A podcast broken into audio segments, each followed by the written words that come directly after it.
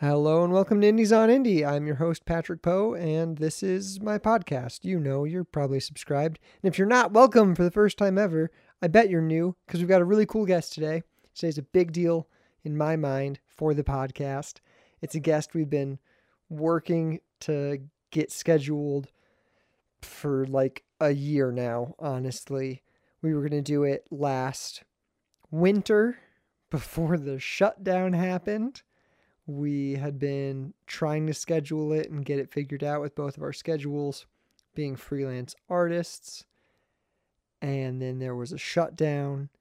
And then there was the podcast hiatus that I did. And uh, then we did it. We did it over Zoom. And I'm so glad we did do it because it was an amazing conversation.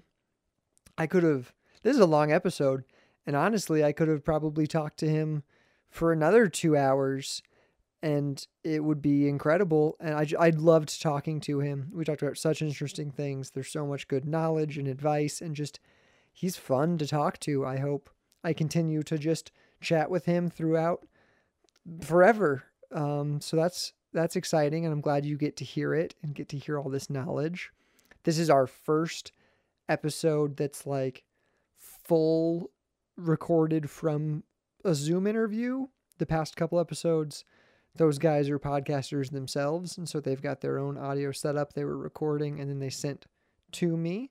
This is the first one that is fully me recording the interviewer e through Zoom to my Zoom. That's confusing to you unless you know that Zoom is a company that also makes recorders, a different company called Zoom. So that I'm sorry I went down that rabbit hole. That was Wow. Okay, let's just ignore that bit. But yeah, so it's the first one that I recorded through Zoom. And uh, I think that this is probably this is probably what the podcast will sound like for a little bit as we come back from this pandemic and I keep talking to people virtually. This is what it'll sound like for a bit, and it's fine. And I think you'll enjoy it. I will also let you know that he does have children. He is a father and a great one. I got I got to see his kid for a bit on the Zoom call, and that was really adorable. And because that, you're going to hear them. Uh, you can hear them throughout the interview, kind of tramping about in the house. And then at one point, one of them comes and becomes a part of the interview, and it's wonderful. And you're going to get to experience that in a bit too. So have fun with that. That's going to be really exciting. All right, what do I want to talk to you about today? Got a couple of things to talk to you about. The first thing I think we should talk about is that who I talked to today is a horror guy. And so because of that, I watched a bunch of horror. And if you guys know me, that's not what I watch at all. And it wasn't a terrible experience for me. I, I quite enjoyed what I watched actually. And I've been kind of getting into the genre in general. And I talked to him about it that I, I watched Halloween for the first time recently. I made Lolo sit down and watch it, and I'd never seen it, and that's what we did on Halloween. It was really cute. We watched that, and then I I actually really liked it, and I ended up watching Halloween two and Halloween three even. I didn't really like Halloween three. I know that's probably divisive. It just wasn't it wasn't for me, but I've been enjoying them, and I'm thinking about watching more Halloween movies. Maybe watching venturing out into some other horror films. So we'll see how that goes. I'll I'll keep you updated if I watch any more horror films. I don't know if it's gonna happen, but we'll we'll maybe maybe I'll stay open. It might happen. I've also talking about watching new films. I'm very excited. I have a new podcast to announce. Me and Lolo. If you know IX Productions, that's the production company that creates this. It's also the production company that is me and my wife Lola Loren. We are IX Film Productions. We are producing a new podcast. It's going to be the two of us. It's called First Timers Movie Club. It's going to be the two of us showing each other films that are quintessential movie buff films, like the films that you should have seen theoretically, the movies that everyone's watched or that everyone thinks are great. We're going to watch those movies and we're going to react to them. We're not reviewing them, we're just giving our reaction to these films. So that's our new podcast, First Timers Movie Club. It's not even a thing that you can go subscribe to yet, but it'll come out in one week. So we'll start be doing Indies on Indie will come out every other Friday, and then First Timers Movie Club will be on those opposite Fridays. So you can go find that, and we'll post about it on our Facebook and Twitter and Instagram. Follow us in all those places. And with that change, I'm announcing that the podcast will be leaving SoundCloud and we're actually moving over to Spreaker. It shouldn't affect most of you if you're subscribed on iTunes or if you're subscribed on uh, Google or Stitcher or whatever. But if you are a SoundCloud subscriber, new episodes of Indies on Indie, they're going to be on Spreaker. So you're going to need to move over to Spreaker or to a different podcast platform besides SoundCloud. It will all be going somewhere else. So no more SoundCloud. Everything else should be fine. Don't worry if you're on something else. But no more SoundCloud. Go into Spreaker because we've got the new podcast, First Timers Movie Club. Super excited about it. Also, we've got the holidays coming up. I just want to talk about that for a minute. I hope that you guys had a good Thanksgiving, a good, safe Thanksgiving. I know that the holidays are going to be weird this year. I just want to say that the holidays are going to be different. You're not going to be able to see as much family as you want. You're not going to be able to see as many friends, do the regular holiday parties.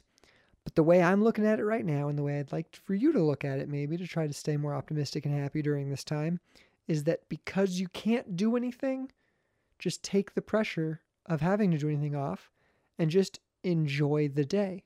Just have a fun day, pressure free. That's what we did for Thanksgiving, and it was an absolute blast. And I'm actually pretty excited for Christmas this year because there's pretty much no pressure, and that's nice. So remove the pressure, have a good holiday season. There should be a new episode of the podcast coming out right around the holidays. Make sure you listen to the new pod. I'm so excited for you to hear this episode today.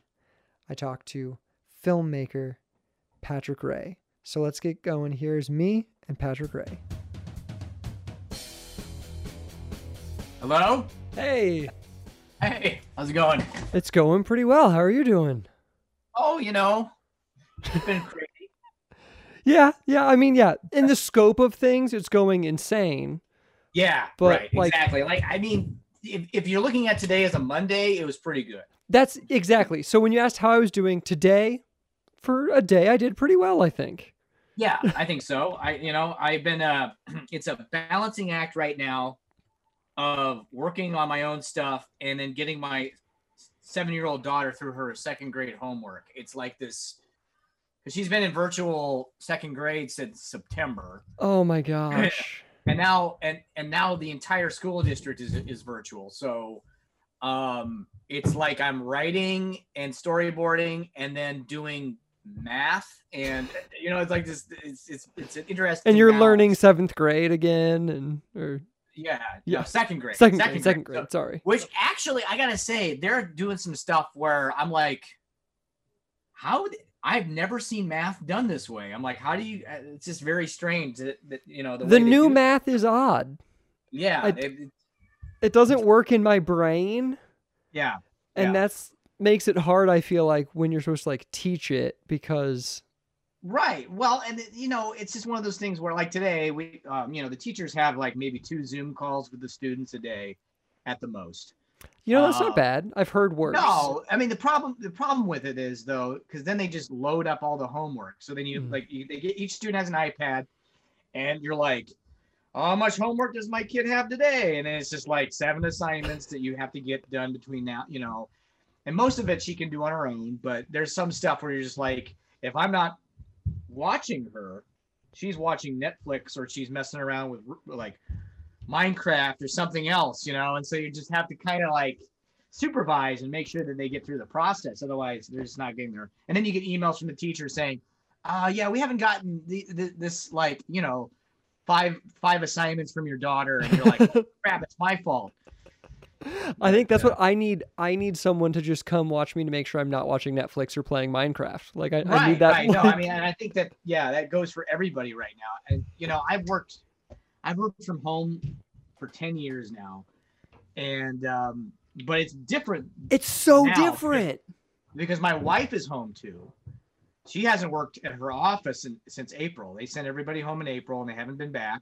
So she's working at home, and then I've got my two daughters, and it's like madness. And I'm just trying to get my own stuff done at the same time and not lose my, you know, lose my mind. And um, I mean, I so I I, did, I was a freelance artist full time for four years, mhm. and then literally January of 2020, I decided that I was going to start doing just like a part time gig so I could maybe save up some money to maybe leave Kansas, Sure. maybe do a bigger project. I don't know what, but I wanted to just have some extra.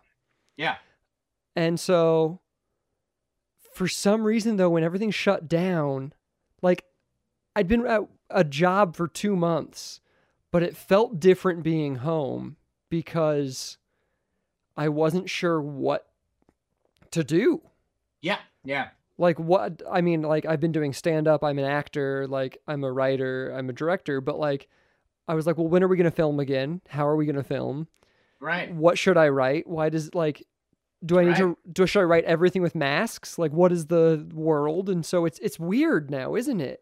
it's it's and you and it's this weird thing it was weird before when i was i always tell people when you're when you work for yourself you don't know when to stop maybe because you're like oh it's you know five o'clock everybody who has a normal nine to five they're like i'm done at five Yeah. and me i'm like still tinkering around on things at 8 p.m and now it's even weirder because it's just like everybody's just kind of in this weird like did i do enough work today? Or Yeah. have i you know it's it's just it's a strange feeling. And so And also Um, part of that day that you used to have is now taken up with being your child's teacher.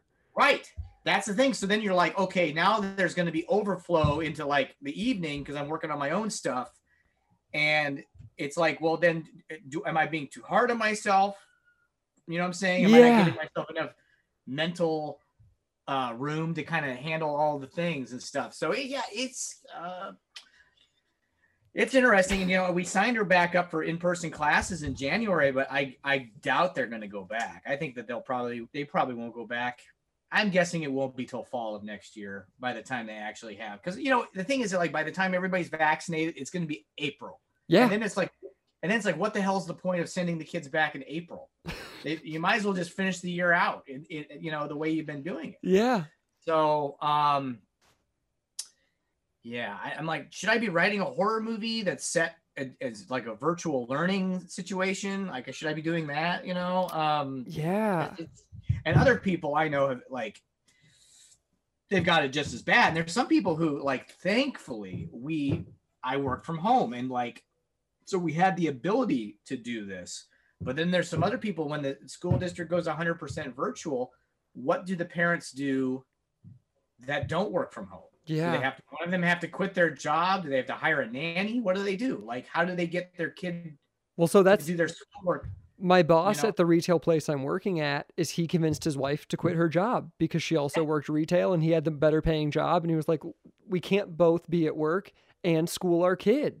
No, it's impossible. And when you're schooling your kid, it's like depending on the age, it's also a full-time job. It really is. Like if you're doing if you have a kindergartner, you're in trouble. And I know I have a friend who's got they have a kindergartner. Luckily they both both parents work from home, but one of them is still going to quit their job even though they're both working from home because they can't get the kid to focus. He hates the Zoom calls.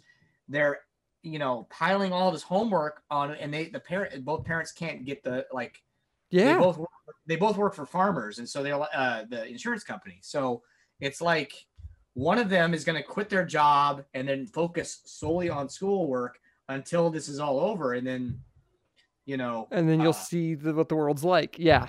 Mhm.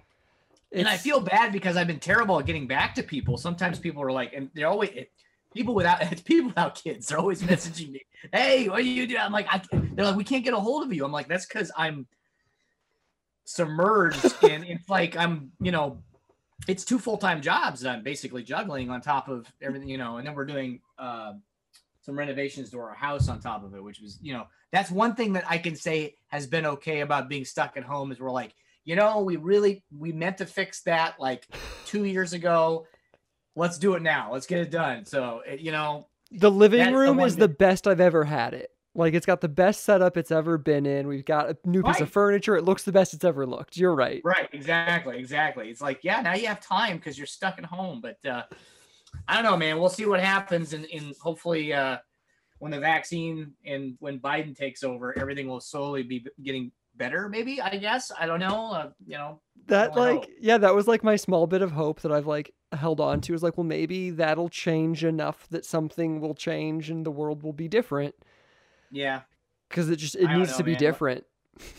Well, so far, we'll see. It, it- you know, once Trump is escorted out, maybe I don't know. Like I'm waiting for him to. He keeps doing crazy shit, and that's the thing. It's just like how crazy.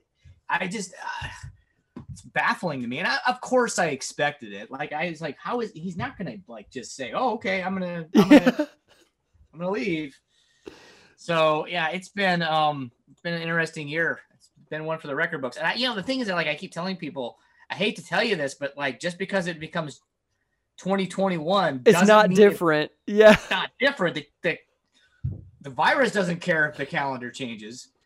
You know, like I, so I'm always like, just you know, it's a maybe it's it's a mindset. People are gonna have some positive energy. You know, everybody has positive energy going into the new year, no matter how crappy the Yeah. year turns out. So, you know, It's We'll been see. a, a funny thing that like I feel like the past four or five years really, like probably 2016 was the first one where people were like, "Oh man, 2016 was so rough."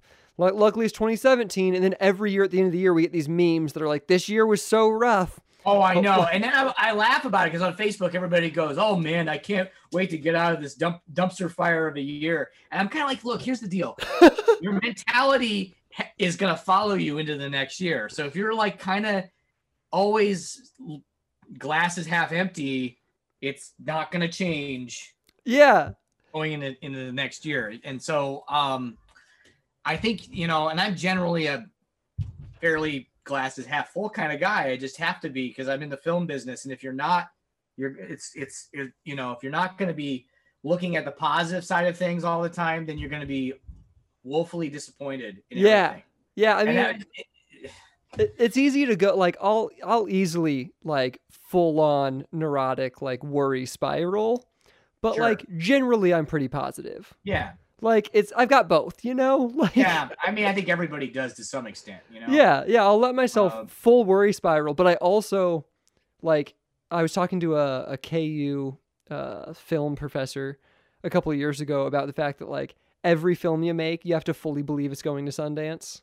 Yeah. Because like if you don't believe that, like you might as well not put all that effort in. You know what I mean? You got to just be like, well, this is going to be successful. It's gonna it's gonna go to Sundance. Everyone's gonna watch it. It's gonna be the new big thing. Like Yeah. Right. even if it makes Yeah. no sense, it's full dream believing, but like Right. I'll fully go into that fantasy too. So like Yeah, I mean, and yeah, and I remember because Kevin Willmott was my professor at KU when I was there, and he gave me some pieces of advice when I graduated. He's like, you got to keep a good sense of humor in being in the film biz, Yeah. because otherwise you're going to be like crying yourself to sleep at night. And then he goes, "Had um, don't work for Troma," which cracked me up because I was like, "Well, I like Troma," but uh, um, he's like, "They don't pay." I was like, "Okay." um, but uh, um, no, he gave me a lot of words of wisdom when I graduated because, um, and most of it has been true. You know, I was gonna ask, so I didn't I, I know so little about you. So did you you went to KU then? Yeah. That's where you came from? Yeah. Okay, see, so I uh I'm a little bit younger than you. And by the time I came into like the KC film scene, you were already like who you are. You know, Okay. like everyone was already like, "Oh, it's it, I'm going to ask I feel dumb asking this now. Is it Ray or is it how you Patrick Ray? yes, yes. Okay, good. I was going to Yes, say a it lot wrong. of people get that. A lot of people get that wrong because they're always like Rhea. I'm like, no, it's just Ray. It's three letters. It's Ray. And now a lot of people spell it R A E for some reason, and I'm like, no, it's R E A. Uh, but people have been mispronouncing it since I was in grade school, so don't Okay, worry about it. I had to ask though, because like I'm also I'm gonna record an intro later where I'm gonna have to say your name. Sure, I'm so sure. glad I now know. That Yeah. was the most important question in this whole interview. Right, right.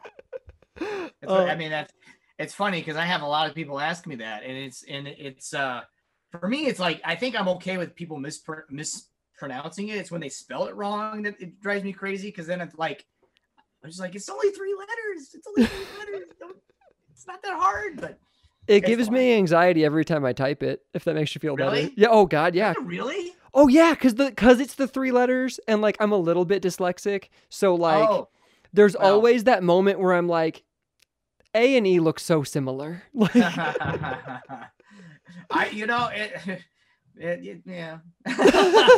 Sometimes I see it where they add like an H to it, and I'm like, where the hell did that come from? when you start adding letters, it's pretty obvious Yes, that yes, you're insane. exactly. Yeah.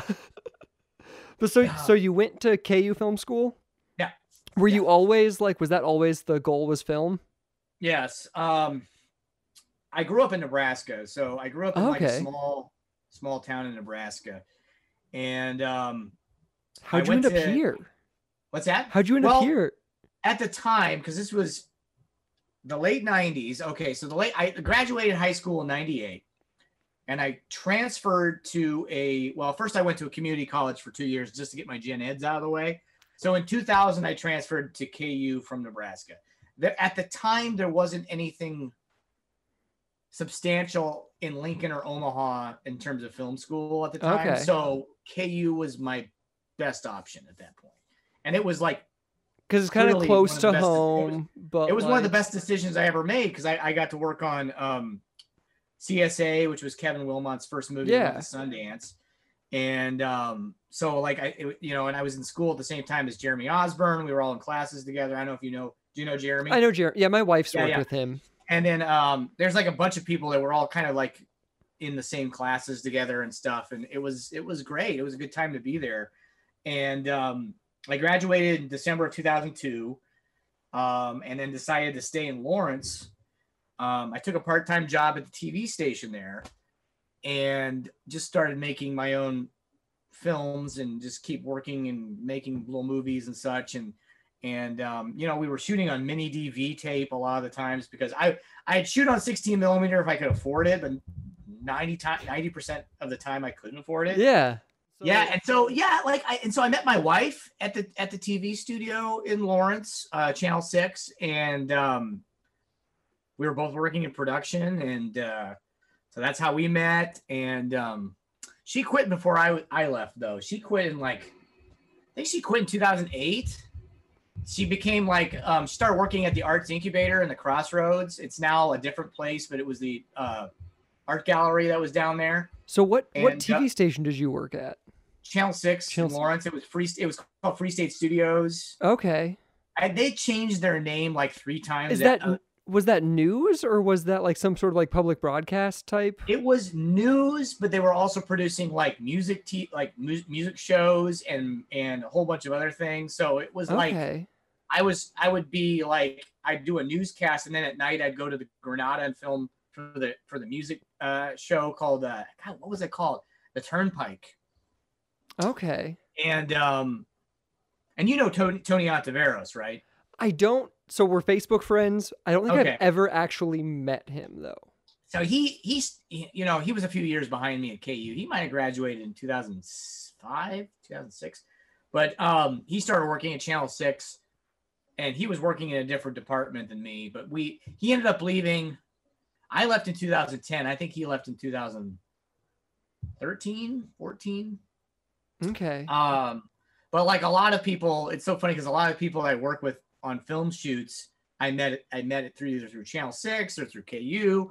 Um, Well, that was so, going to be one of the the questions. Is like I watched everything you sent me. uh-huh. Um, the only thing I didn't watch was Nailbiter. Um, I was going to, and then I just didn't get around. I just didn't have the time today. And yeah, it's the only one you have to probably the only one you have to pay for too. It- yeah, true. it was for some reason they have not um put that free on like Amazon or Vudu. You still have to rent it, which I don't know what that means. I don't I don't know, but My- like my plan today, I was going to rent it. Uh, I was like, all right, so I'm going to rent it at like four because that's when I have Yeah. time, and then I'll watch it till like five thirty, and then I'll talk to Right. you. It'll be perfect. It'll be just fresh. And then my day just kept getting pushed back by that half hour, and by the time it was like it's four forty-five, and I was like, I can watch half of it. I I can still talk about it. We shot we shot uh that was actually that movie was made prior to all the rest of the features. So it's um Well, so watching everything, I noticed in a lot of the first stuff and even Nailbiter, it's all DP'd by the same person. Yeah, Han- Hanuman Brown Eagle. Yeah. So did you meet Yes. him at film school or did you meet him at the news station? So I met him through somebody at Channel Six, but he was working at Platform. I don't know if you've ever heard of that company. I have. I don't even know if it's still. I don't even know if it's still around.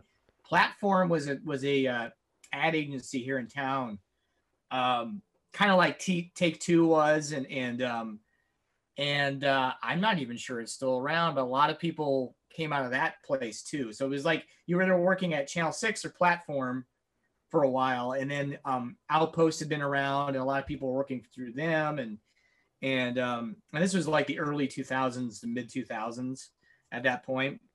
I think the first thing I ever shot with with Hanu was um, a short film in like 2006, and I didn't I didn't send the, I didn't send you everything Yeah, I, I, wanted- I looked at your IMDb and I was like, oh, there's a lot of earlier stuff. Yeah, there's a lot of early shorts, and and um, they're all like on my Vimeo or they're, you know, you know, it's just it's crazy trying to keep track of everything. To be honest with you, um, and uh, some stuff it's so funny because I was just like, man, you know, the raw footage is on mini DV tape. How the hell would I even get to it now? And that's the thing is that like, you know, a lot of these movies were shot, like I said, like maybe 2007, 2008, but they were shot in like on a Panasonic HVX on like those, you know, Yeah. cards and all the footage you have to have a either a PC or an or Avid to open the footage. So it's like I still have all the footage sa- saved on hard drives, but if I was ever to want to go back and I and I don't plan on ever doing that. But if I ever wanted to do that, I would be like, all right, I gotta buy Avid or have to find somebody with Avid because nobody, I don't know anybody who uses Avid anymore. At least, I mean, locally, especially. I, I mean, Yeah. everybody I know either uses Final Cut or Premiere at this point. So yeah, those are pretty much it that I. Yeah. Yeah. So- I guess I should go all the way back. So before you came to Kansas, you already wanted to be a filmmaker. What started that? I'm I'm always intrigued about like what was the thing that you were like I'm gonna do this. You know, uh, growing up in a small town in Nebraska, there wasn't a, a heck of a lot to do. Um, so I w- would go to the movies um, or go to the local video stores. We at the time we had three or four different video stores in my hometown. Um, so Isn't that me and my crazy? Don't you miss that? Yeah, I do. I do. I And I really had do. explain, I had to explain it to my daughter like two nights ago. I said, you know, there are these places. I mean, Family Video is still around, but it's not quite the same. Um, I mean, I'm working at Vintage Stock right now, and I literally watched a dad explain to their probably six year old kid like what a CD was. yeah. What's what? Which vintage stock do you work at? Shawnee. Okay, because there's two by me, and I, I go to them all the like once a week. I'm at vintage stock. There's one in Gladstone, and then there's one um, uh, in Zona, Zona Rosa. Rosa. Yeah. Yeah, and that's the one. I that's the one I go to the most. The Zona Rosa Um, one's the nicer one. That's a nice well, one. and it has my daughter is collecting ties, which are those stuffed Ty animals, Yep. you know. And so they have like a plethora of them that she's just like, oh, I want that one and I want that one. So, um, yeah, I guess I would it would go all the way back to being um in uh grade school really and i just wanted to make movies and i was telling i would tell everybody that that's what i was going to do and you know in the in the late 80s early 90s everybody kind of was like sure sure that's cute and at the time i get it you know There wasn't wa- like it a- wasn't yeah, there wasn't know, a way to do it. there was no way to do it, you know. And so it was one of those things where uh, my parents thankfully never deterred me from it. So they were always kind of like, okay, you do you, we'll help you out. I'm like, cool. And I was like, all right, well, and they got me a video camera. So was that like a Um, cassette camera or like yeah, okay. Yeah, I mean, yeah. And I think the big uh, surprise was that I somehow could get Super VHS to record with it. And at the time, I thought I was super cool because I could buy S Video, which was slightly better than VHS, and shoot on that. And and uh, I mean, this was still pre mini DV and all that stuff. So um, this was probably mid to mid to late '90s at that point. And um, where really the bug, I really caught the bug, was high school. My high school had a had its own channel, which at the time was very interesting. Like who Yeah. has their own. So basically, if you had cable in my hometown, you could turn to channel 99 and it was like a high school broadcast channel. That's cool. Primarily was used for basketball and football games. Yeah. Um, so this is probably 1997 ish. Um, and uh, so that I I was in my I was in like a tech class or video. It became video production at that point for me.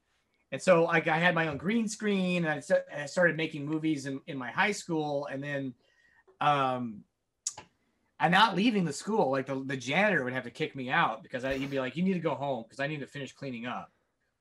So I was like making little spaceships on fishing line and I would shoot them on these green screens and try to do some cool Star Wars, Star Wars effects and stuff. And, and it was basically two, you know, big VHS, uh, super VHS decks and a, and a Videonic switcher so that I would just be like, oh, I'm to, I've got my green screen on one side and my you know my output on the other. And i would just be doing little effects between the two and adding titles and stuff.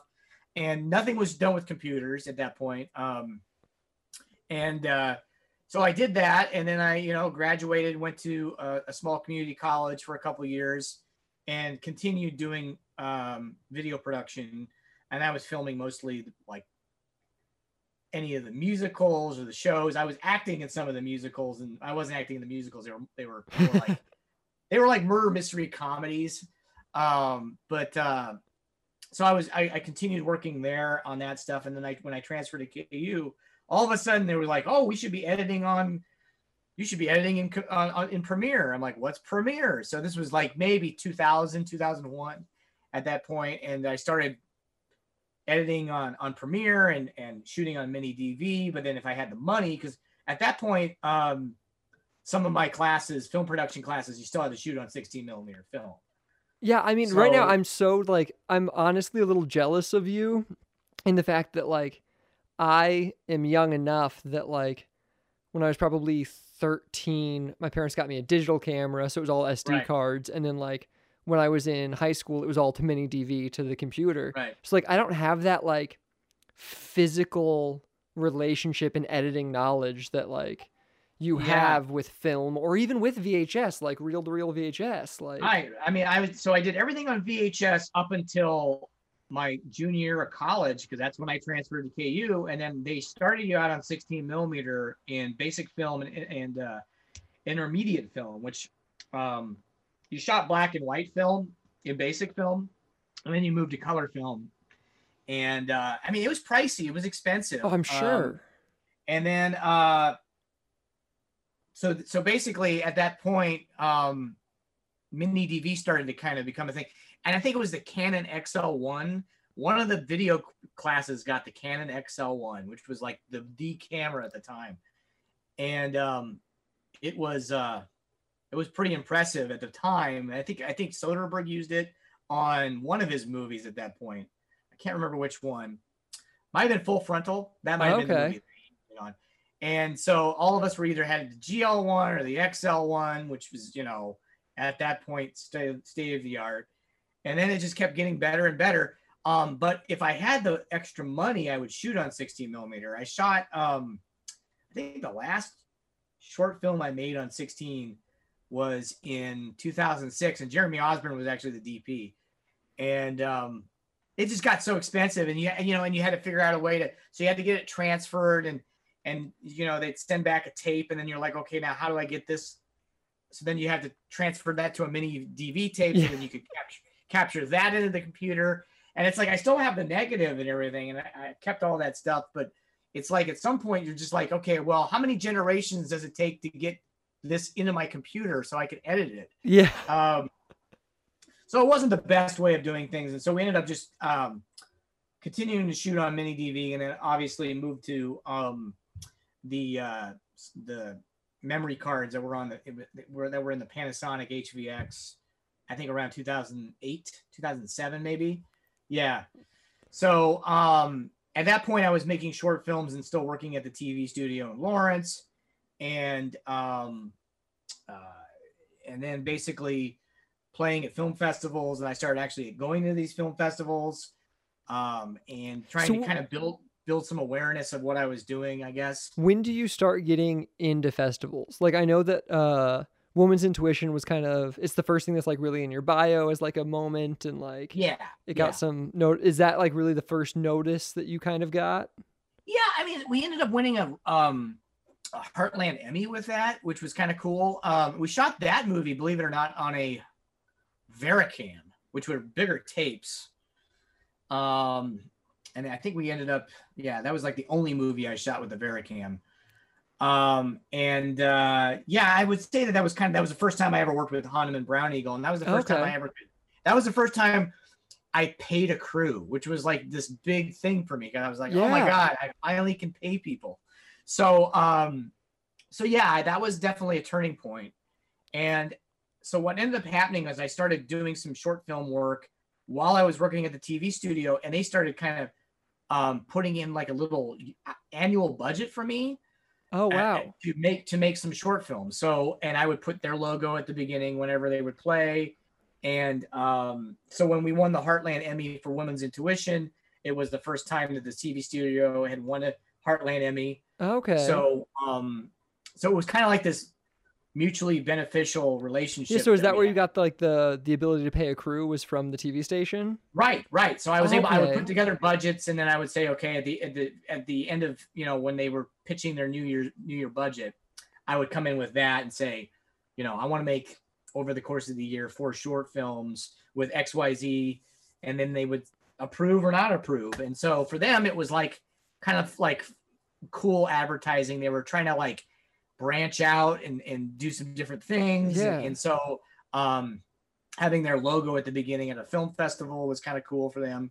And uh, so that's kind of what um and that took me into making Nailbiter and um which I was able to pull together a find the financing for through various sources. Um, and uh, we shot that movie. Man, that movie took forever. um, we started shooting it in like 2009, and I don't think we had a screenable movie until 2011. Oh wow. That's how I feel with the feature I'm working on right now. Is I think we started it three years ago at this point. Well, and you're you're probably you're you're doing good. You're doing good. Like that, you may not feel that way, but for your for it, you know, it's it's it takes some time. And the thing is that like, I think by the time we got so what we ended up finishing the movie in 2011, not doing film festivals until 2012, and then it got picked up, and then the distributor didn't release it in Oh, the wow. Redbox till just like May of 2013. So by the time like we got done with the process, it was like four years, and I was like, you're on okay, something else completely at that point. right? You, you you're so tired of it that you're like, okay, cool, it's out, it's done. I can move on and do something else. And I think um, Enclosure was the next movie, which ended up being retitled as Arbor Demon, despite my protests. Um, and that was the next movie I ended up making, and I co-wrote that with um, Michelle Davidson, who um, I don't know if you've. Do you remember watching KC Live when it was on the air? Did you ever Uh, catch it? I know of KC Live. I never. I don't think I ever actually watched it.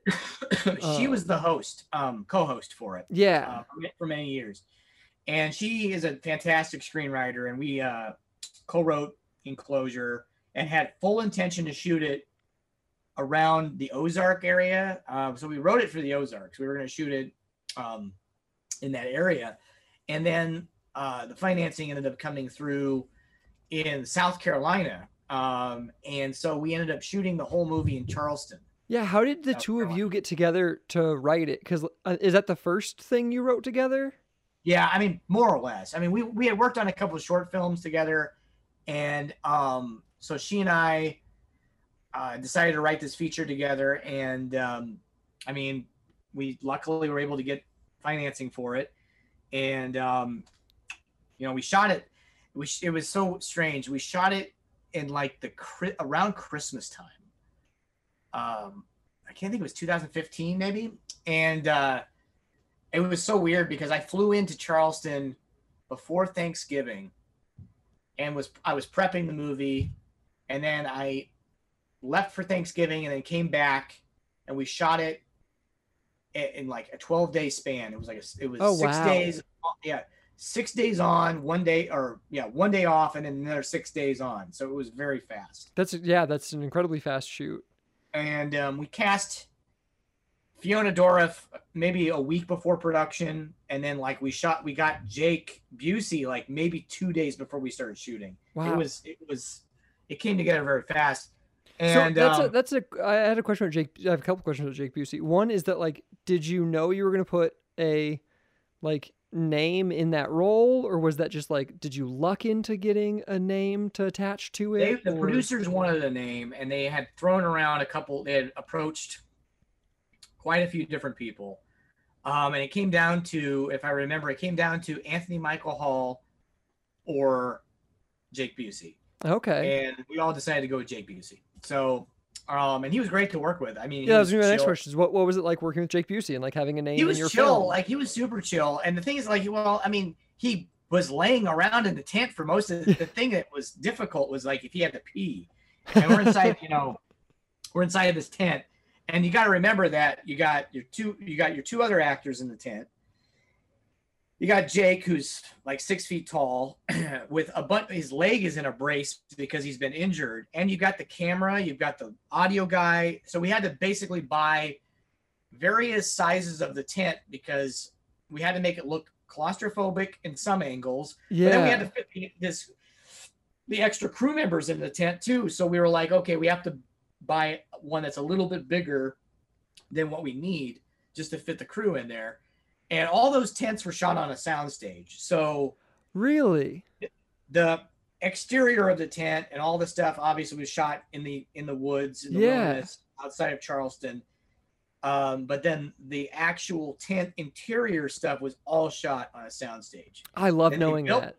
And they built like a forest around That's my so art director cool. was, she was fantastic. And um she uh you know worked really hard to make it look realistic because i i said when we shoot out out of the tent from the inside it's got to still look like the woods. Yeah. you know what i'm saying? So but we were able to control like the we, we were able to control the lighting you know easier that way and such. Um So so, that as was long as you go ahead. That was my filmmaker nerd question is the like night exteriors are those day for night or are those night shoots or do you the remember interior was day for night.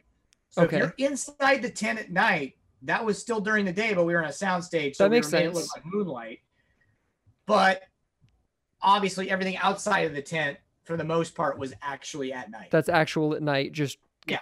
it's so gorgeously lit like that film is gorgeous to look at yeah, and and so so the- and, I mean, kudos to the crew because we were. I mean, it was like I came in with storyboards and shot lists and everything like that, and I was just like very overly prepared because it was because you had 12 days? 12 days and i was like oh my god. So and it was funny because they kept going lower and lower. It started out as like they're like the producers are like we're gonna do it in 18 days. I'm like great perfect. Then they're like hey can you do it in 15 and i'm like sure and then we got like right up to, to the wire and they're like we gotta do this in 12 days. And i was just like oh, oh my god.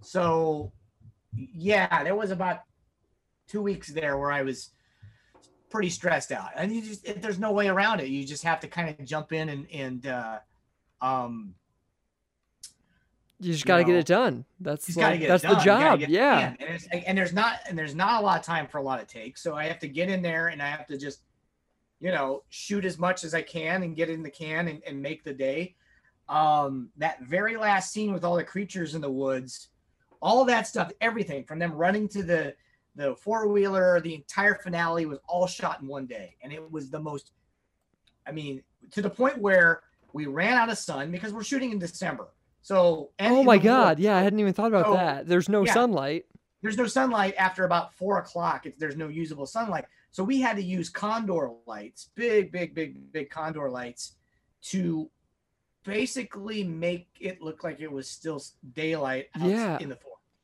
So we were shooting uh, night for day. so you're shooting That's- day for yeah yeah yeah, right, right. So, um, so that was, and we had makeup effects on all the, uh, you know, it was just, it was just mind-boggling how, how that day. But luckily, that day was leading to the day off, so everybody got their day off after that, so everybody could go home and just sleep the entire day, and then come back refreshed the next day. So, I mean, those are the kind of things that you just have to, you know, uh, deal with, and and um, I mean, I forged a lot of good relationships on that movie, and and um, I ended up um, working on that CBS TV show, The Inspectors. Yeah, I was going to ask about that, how that happened. Yeah, I, and I ended up working on that, and, and that was shot in Charleston as well. So when I when I directed a couple of episodes, I was working with a lot of the same crew members. Oh, okay. So And like, so did you meet ahead. the people to like forge those connections while filming Arbor Demon?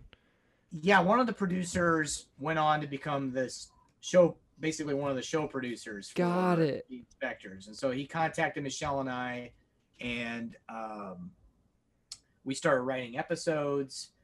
Um, so we ended up writing, man, we wrote eight episodes maybe of that show, and then I directed two episodes. And you know that show, um, working on Enclosure, Arbor Demon was was like prep for shooting television because shooting television is like we were doing 10 pages a day and it was just like yeah it was insane so you had to come in and luckily these actors had been doing the show for you know this was the third season so they were Yeah. They knew their characters so there wasn't anything i had to do in terms of like hey this is your motivation um, what I did have to do though is I had to get I had to be very involved with casting the day players because they were like the you know yeah. the people who were in one episode versus every episode, and because I knew that if I didn't cast those actors correctly, that I was going to be screwed because I was like, all right, I'm only going to have time for three takes. Yeah, they've got to get it know, right. They have to show up, do So their job correctly. People, you got to get people in there going to nail it so that you can keep moving. And so, um, so that in that regard, it was it was um, yeah, it was tricky. I I uh, had a great crew. A lot of the crew members were from had also worked on uh, Enclosure, so there was um, you know some shorthand with some of those crew members. But uh, for the most part, I was meeting a whole, new group of people. Yeah, that's so. Uh, That was something that I was very intrigued about because that's an experience I don't have at all. Of like staff writing for a show that like isn't your conception. Like, Yeah. they brought you on. You just wrote a couple. You you and Michelle wrote some episodes. You've directed a couple episodes. Like, Yeah. how strange, difficult was that to just put yourself into this other thing? that show was maybe a little different from other shows in the sense that they basically um they had each episode was based on a real scenario. I mean, I don't know if you've watched the show, but it's like it's like I always say it's CSI for kids. Okay. You know, it's like each and each story involves some crime that involves the post office, and so the postal inspectors are coming in to to uh, um solve the, the mystery. And then you've got the the subplot involved involving the kids, and so there's you know it, it's very much a kids show. Um, they would basically give us an outline for our episode, involve which it was more like a beat sheet. So they would create a beat sheet, send us the beat sheet, and they had said that everything had to involving the crime had to stick to the facts of what Got it. actually happened. So they had a guy who was like a postal inspector consultant, and he would tell us, okay, yeah, this is how it happened. So we have to keep it fairly like factual in that regard. So, um, and some of the plots were just goofy, but they were like, yep, this really happened. I'm like, all right, cool. um, but then like we were given a little bit more flexibility with the interpersonal relationship stuff. Obviously, they had to make sure that it fo- followed the arc of the story that they were going for for that season. But um, you know, we would turn in a draft. Michelle and I would go back and forth, turn in a draft, and they would send us back notes, or they would say, "This is great," and they were like, "Really? Okay." So, um, and then I so one of the one of the episodes I directed, I was I we Michelle and I wrote. Um, so it was interesting because you know I got to really take it from writing it to getting it, you know, Yeah. shot. And then the other episode was written by I think the lead actress who played the mom on the show, a couple other the writers. They, I mean, they had like three or four writers per episode, believe it or not. So everybody kind of, you know, you just had to be, you know, even though Michelle and I wrote the episode, we had we understood that stuff was going to get changed. You know, that Yeah. was the way it was. And even on the set, on on you know, on set, it was it was changing. But the crazy thing was that again, we were shooting 10, 9, 10 pages a day, and it was a hundred and five degrees with the humidity and stuff like that. And, and so we were shooting outside and, and the actors had to wait till we were absolutely ready because otherwise they were just sweating. and their hair would get all messed up and stuff. So it was um, it was interesting in that regard. Um, but uh, yeah, it was definitely it, it's so far been my only experience doing uh episodic television at this Yeah. point. So let's. I Um, mean, it's cool that you've done that. That's an I- I- incredible I thing to have on your I resume. That it ended up get the show ended up getting an Emmy nomination this last last season for for best uh what was it best best something it was a best kid show or something like that um so um it was great it was good it was a good experience and um and then I came back and I did um the family film Yeah. which was a again I, I had this weird like detour from horror to family you know and i don't know if that was why that is but it just kind of worked out that way Yeah, I was definitely. Uh, I was gonna ask about that because like your career very much is like even starting with like, uh, woman's intuition. Like there's a, a horror lean to all of it, you know, Mhm. and then all of a sudden out of nowhere there's belong to us and the inspectors and i'm like where did that come from like is that originally i didn't want to do belong to us because i got approached by the the, the writer producer was originally also going to direct and then she had some um, health issues that come up. So she approached me about directing it and i molded over for about a week and then i finally decided to do it. So um, i had to find that angle about that movie that basically would interest me because i was like okay i'm like what is it about this that i can kind of sink my teeth into for me it was um, the father daughter relationship and i thought well i can yeah relate to that in some capacity. So I I decided to go from that approach, and I kept telling Hanu that I wanted to shoot it like it was more. What's the word I'm looking for? Not hallmarky. I didn't want it to look hallmarky. I wanted to look more indie, and that's probably why it ended up getting a PG-13 from the Motion Picture Association of America yeah which didn't surprise me because it has a dogfighting subplot. But I was a little surprised when they called. They like called and left me a voicemail, which is weird. It's always weird when the MPAA calls and leaves you a voicemail. like, why do they call? And then you're like, oh, I got a PG thirteen. You know, it's very, it's kind of a surreal thing. And I think at the time I was actually at like a parent teacher conference with my daughter, so I was like, this is a weird. Anyway, so um, so yeah, so I did that movie and it found its way on the Up Network streaming service and it seems to be doing all right. So, you know, um, I was happy with it. And uh, so you just kind of, I always say each movie, you know, you try to get to the next one and the next one. And, and, and um, so, um, and I Am Lisa came about sort of because it belonged to us, which was strange. Well, yeah, because little Owen is in "Belong to Us," and then his dad wrote "I Am Lisa." Yes. Yeah, Yes. Yes. So he kept when we were shooting "Belong to Us," Eric was on set and he was like, "Hey, I got this movie I wrote." I was like, and you know, we're writing a movie, we're, we're doing a family film. So when he says I'm, I'm writing a horror movie, I'm like, "Oh, really?" yeah, you know, I, I got excited about it. And um, and I mean that was 2016, 17, around that time yeah, and you know like flash back to 2018 and he is still talking to me about it. And um so i started kind of getting more hands-on with it. And then uh you know we started doing some table reads in late 2018 early 2019 and um you know i started kind of you know working with him with the script and i, I started giving some suggestions to it. Um originally he had written the movie um to be a little bit more uh, it had more male villains.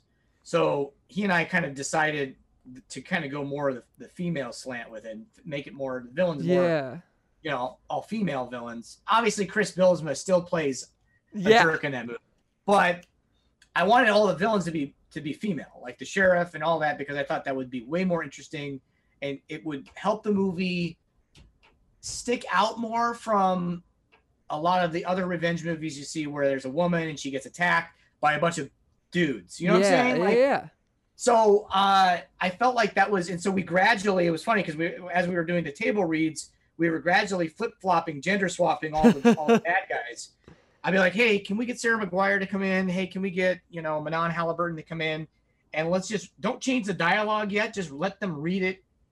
yeah. You know, as themselves and stuff, and, and it seemed to be working. So, um, so then flash forward, he ended up uh, finding some money to make the film. Obviously, we had again a shoestring, and it was probably my lowest budgeted feature that I've, I've ever worked on. Um, and we shot it in 14 days, which was like a massage compared to the 12 days. Um, but well, like and- enclosure has one location really. It's the tent. That's the difference. And that was the thing that so I don't know if I'm a glutton for punishment or whatever, but I was like, oh, okay, we've got this movie and it has like 13 locations and maybe more. I It's don't know. It's got Like, so many I'd have to go back. locations. It's so many locations and we did it in 14 days. And I was like, so the key to making it work, and I got to give Tony Ontiveros props too, because he was doing the production management and creating the schedule with me. He and I would go back and forth with the schedule and try to figure out, okay, it was a Rubik's cube. And I'm like, all right, we shoot here, this group of scenes here,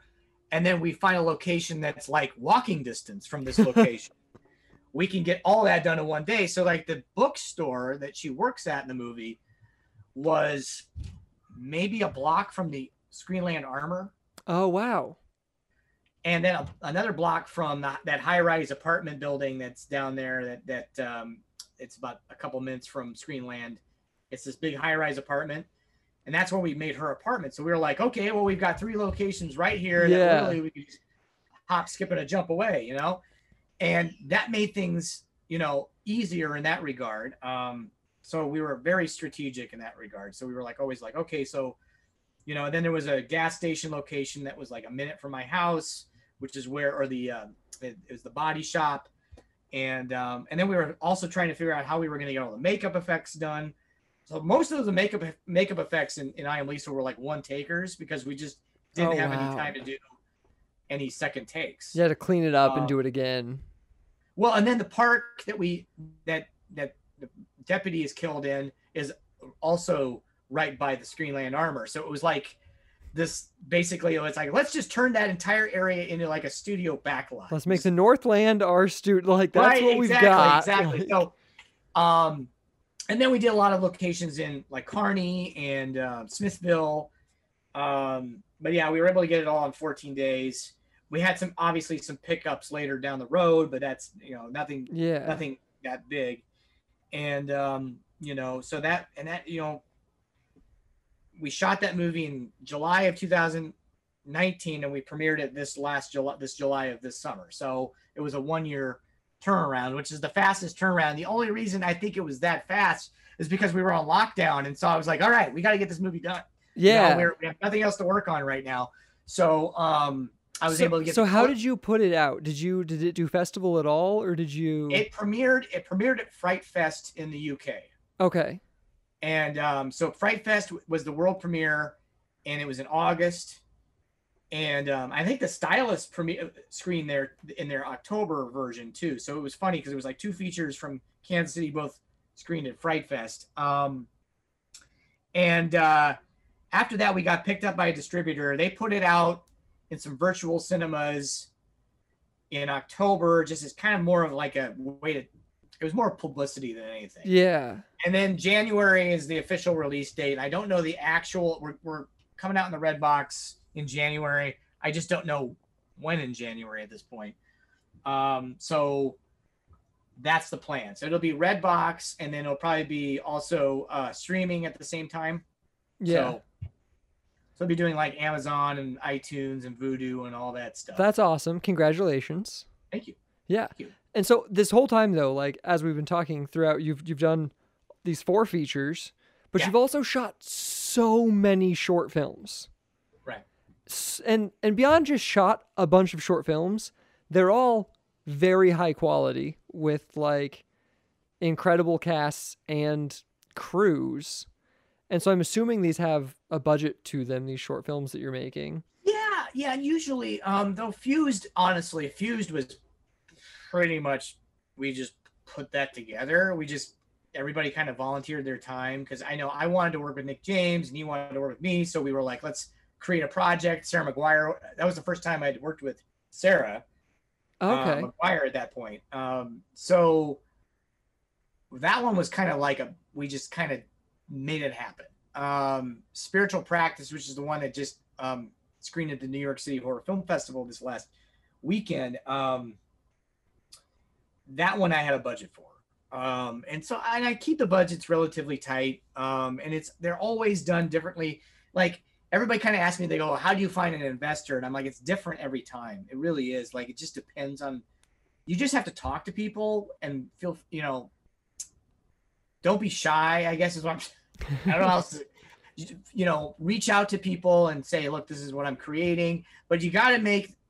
Unfortunately, at least in my journey, I had to make a lot of projects out of my own pocket or for free Yeah. or just pull it together so that when you do go to an investor, you're not coming in saying, I've never made a movie before, give me money. And it just, that's a lot harder. So it's much easier once you've got some body of work to show to go to an investor and say, look, here's the deal. And you have to be honest. I always tell investors with a short film, especially, this is more of a calling card or getting your, you know, this is something that's going to play at festivals and maybe stream on some, on some, uh, I think a couple of my short films are going to be showing up on Bloody Disgusting TV. I don't know if you've heard of, do you know the website Bloody Disgusting? I'm not at all a horror guy.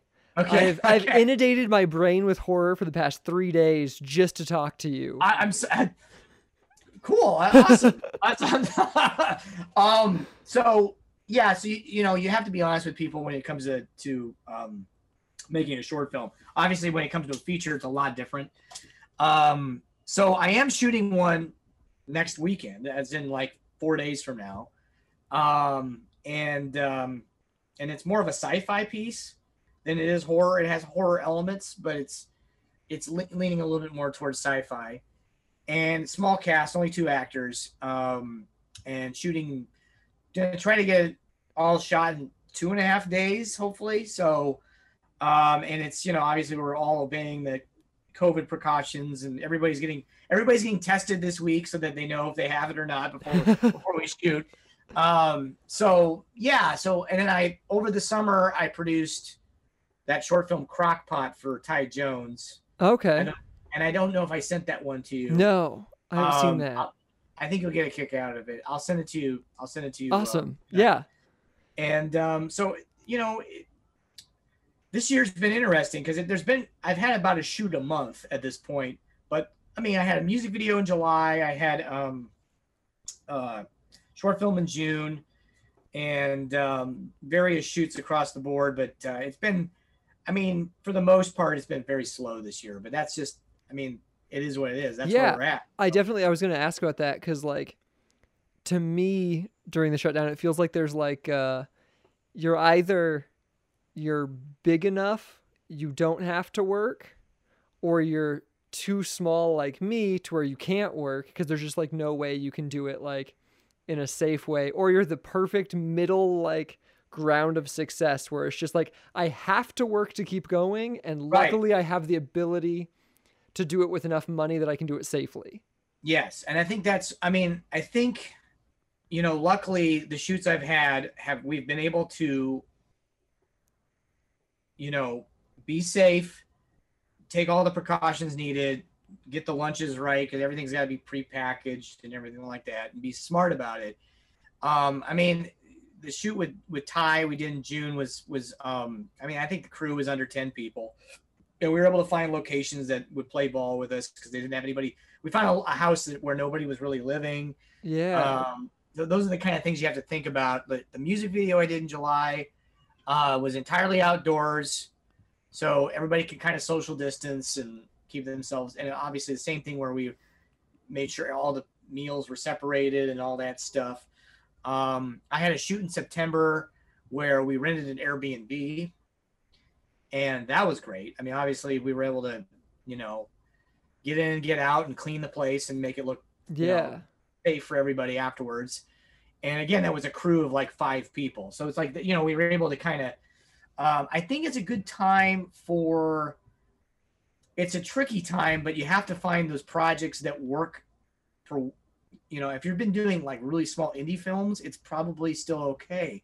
The trick is, is the unions right now, because, Yeah. you know, obviously if you go and screen with, with SAG actors, there are a lot of precautions that need to be made. And and um i mean and and so it, it's it's like if you're if you're working with non-union actors I, you still got to be safe. You still got to take all the precautions but you don't have to deal with the union on top of it. So yeah i think so uh, so where i'm at just because like uh me and my wife produce and direct and write all of our stuff right. I just feel personally that like i don't have the ability to ask two actors that maybe on different levels of safety to act against each other and breathe on each other.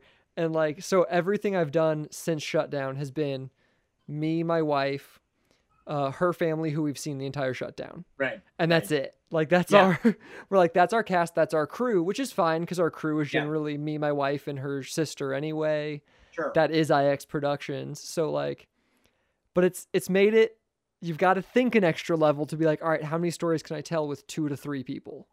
Right. And that's the thing is that this one I'm shooting this weekend is two people and they're isolated. They're in separate rooms. So there are things that I'm doing. I'm it's it's a pandemic style movie, but it it's not the same thing. I know people are like, don't make a movie about about a virus. I'm like, oh, that means I'm gonna make a movie about a virus. Damn it. So um I so you know, right. You have to be, you know, with the music video, it was one performer. Yeah. It wasn't a band, it was one performer. Um with Ty Jones's short crockpot, it was two actors. Yeah. You know, so those are things you have to think of. And the funny thing is that those are the things I think about anyway. Like I'm always thinking, how do I make an interesting story with limited a- amount of actors and locations? So my brain is already wired that way. You know yeah. what I'm saying? So thankfully, and, and so in some ways, it's like I'm, I'm writing a haunted house movie right now, right? And it has like two actors and, all, and you know, and so it's like those are the things that I've been kind of already thinking about before this all happened. Um, but uh, obviously, things are a lot different in terms of keeping crew. You know, you got to you know keep the crew below 10 you got to and i'm i'm including the actors in that too. Oh wow. I don't want to like i mean i'm talking 10 people on set on set. so um you know that those are the things that right now that are tricky. It, it was funny because when we were doing crockpot it was june so it was still really pretty early. And things restaurants were closing at like 8 yeah. 9 o'clock. But we were doing overnight shoots. So as a producer, I'm thinking, okay, I got to get lunch for everybody. What's open? Yeah. So I was like, crap. You know, it was a three day overnight production. So I was like, okay, how am I going to do this? So each night I'd be like, okay, I'm going to just go to Hy-Vee and I'm going to go to their deli section and I'm going to like buy every pre-wrapped sandwich and just say, all right, guys, here's lunch, you know, because at that time nobody was delivering. Yeah. I mean, it was just very tricky. So, um, so those are the things that you know you got to keep in mind. Um, but uh, so I think my next project I've written, I'm right. I've got two screenplays I've been working on. One originally was going to be something I was going to do, try to do really on the cheap and then I it's it's now kind of being developed by a different company, so it's becoming this other thing. So I was like, all right, well this this one might take a little bit more time now because there's more people involved and there's more like, hey, let's change this character and let's make these changes here. So I'm gonna let that kind of become its own thing and and yeah, have a bunch of rewrites I need to do on it. But then I'm writing a um, small haunted house movie, and I hope to shoot it maybe I shoot it in February or March, depending on on time and and who's all vaccinated at that point. so yeah, but it's gonna be one of those ones where I'm like, all right, we're gonna keep the crew very small and just try to get it um, shot, and uh, you can do a lot with with sound effects and and such. And uh, I've always wanted to make a haunted house movie, so and though it's it's it's a haunted house movie, but it's it's it's a lot different than what I'm maybe saying. It's not yeah average house movie. So. I, I always hate like talking about projects before they're like really conceptualized or like created because like well, right, it's right, like right. this, but it's also not, and I don't want you to I decide know, it. I know, I know, and I'm always kind of like, well, uh, now I've talked about it. Now I, it's almost like I've blackmailed myself into making it happen. I always tell people, I'm like, I'll keep talking about it because then I'm going to be too embarrassed not to make it now. Oh, I have to get this movie made. I'll do the opposite thing way too much of where I'll, i just like won't talk about it. I will not talk about a project till it's finished because I'm like, I yeah. don't want someone to be like, "Oh, Patrick posted about that thing," and then he never put it out. Like, Yeah, I know. I know. he never made that. Thing. I'll never. Hey, I will talk about it with you, but I will not post anything about it on social media until it's done, probably. Yeah, yeah, or, yeah. or at least, or at least in the can. Um. So, I probably, uh, like I said, I'm not going to make it public knowledge on social media that I'm working on a on a ghost story, but You, you, Um, this is being recorded. You know that, right? No. I that's fine. That's fine. It's something. There's something different about it, though. It's like it's okay. Yeah, no, I know. recorded, But if I post anything on on my on my Facebook wall, it Because feels this different. this is just like casual conversation that happens Yeah, to be heard by exactly, whoever's your fan. But like, Right. if you like post about it, it's like real. I understand. Yeah, and then then all of a sudden when people start liking it, and then like three years later they're like, "You didn't make that movie." well, and the worst is that I've been trying to make a sequel to Nailbiter for years, and It's on IMDb. I know, and that it's written. It's written. It was it was very very close, and then what happened was like I was going back and forth trying to get some money for it, and you know it just gets very difficult. And I am Lisa fell in my lap, and I was like, I'm taking this. I guess I'll just do this. Yeah. I want to do this because I, I was I was compelled by it. I liked the actors that were involved. Um, I thought it, you know, it had a fun concept, and I was like, all right, I'm gonna do this. And so then you realize when you take on a feature, and like that's a year of your life right there, at least, Yeah. maybe two or three. And so all of your other projects kind of start They become Ooh. less important for just a little bit. And- right. And so um, so yeah, it's like one of the that's like my that movie for me. The second nail biter is almost like this thing that I'm like tr- I'm chasing after, and then I just I'm like, "Ah, I need a break. I'm gonna go work on this now, you know. and so it's just it's, and the thing is that the problem being is that um, it's been so long since we made the first movie. Um, the concepts behind the first movie, I don't know if you know, it's a, it's a set up as a tornado storm movie, but Yeah. then it becomes a monster movie, and the monsters. I watched the movie are- trailer. If that's yeah, the monsters in the movie. It's like imagine if a werewolf, instead of a full moon, it was like a storm, and that's what turn, turns people. So basically, these creatures in the movie are connected to bad weather. Got it. So that in itself, for me, I could make ten movies about that concept, and I'd be like, "That's I, I love it." Like, so there's that part of me that's kind of like, I just want to make another movie set in that with that idea, maybe. Yeah. And so I've written the script, but it's it's like a what that's what's a good word? Instead of sequel, it's a tangequel. It's a tangent. It's like a tangent sequel where it's Yeah. its own story. It's its own story, but it it's in the world first of. Yeah, and so um so yeah, I mean that was my plan because that way if if somebody can watch it and go, "Okay, I like that." I didn't know it was a sequel to another movie. I'll go back and watch that movie, you know? Yeah.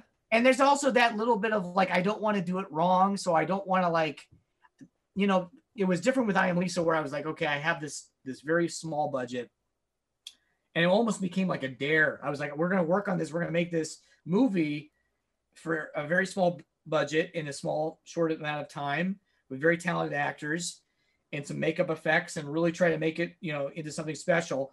But with with nailbiter i'm kind of like i'm scared to do a sequel unless i have like a larger budget. Like i don't know what it is. I want to have a bigger budget for it. I mean, so And I- that's that's so funny that you feel that way because I've got a movie that we made a couple of years ago, and like I, I'm now getting nervous to like say it out loud because uh, I don't want people to Right, know. But uh, but so Zoink uh, it screened at Yeah. KC Film Fest same year as Sure. Belong to Us. Yeah. Um, I've written a sequel. Yeah. I've got a sequel written. is um, it z2 is it z2 I I should call it that. Uh, I've been calling it Zoinked, like uh with Ooh, the I like ed. that. Thank okay, you. or zoinks the nest i don't yeah. know Um, but and like the way I've written the sequel is in a way that in my mind you could watch it and you don't need to have seen the first one. Yeah, and that's the way. Unless you're making Mad Max or Mad Max Two or Mad Max Two is one of those movies where it's funny because I think Mad Max is playing behind me. At least it was it was earlier. uh, I saw the Road Warrior before I ever saw Mad Max. Yeah. Right? You can watch Road Warrior without ever really seeing Mad Max, And that's because still- a lot of people didn't see Mad Max. And that's my plan with Zoink is that like right. not everyone saw Zoink and I want I desperately want a bigger budget for Zoinked. Yeah. But like Yeah. I am not at the place to have that bigger budget yet, so I can't I can't make it in my mind. Like I just Well, can't make it I'm, till I in, now I'm in the same I'm in the same boat with if, if I ever want to make a, an I am Lisa 2 because all the actors want to like they're like hey I know we're dead but we want to come back I'm like okay well if we ever want to do that then we're like oh, we're in the same kind of situation where you want to do like, it bigger. bigger right but there's part of me now I don't know if it's just I'm always kind of like you know it doesn't have to be bigger it just has to be it has to expand it has to make Yeah. new choices. It has to be, you know, better in terms of story and all that. Yeah. So you have to kind of stop thinking like James Cameron and start thinking more like you're, you know, you're an indie filmmaker and you're trying to make a sequel, you know. But yeah, I, I, I you know, I would definitely, I'd be interested in making an I Am Lisa 2. And there's been some back and forth with a script right now. And um, the lead actress, Kristen Vaganos, is the sweetest girl in the world and uh, I'd love to work with her again. She's just great. Um, and uh, you know, maybe sometime I'll get nail biter a second nail biter off the ground and call it something completely different. Then people will watch it and they go, "Wait a minute, is this a sequel?" Does this take place in the same world?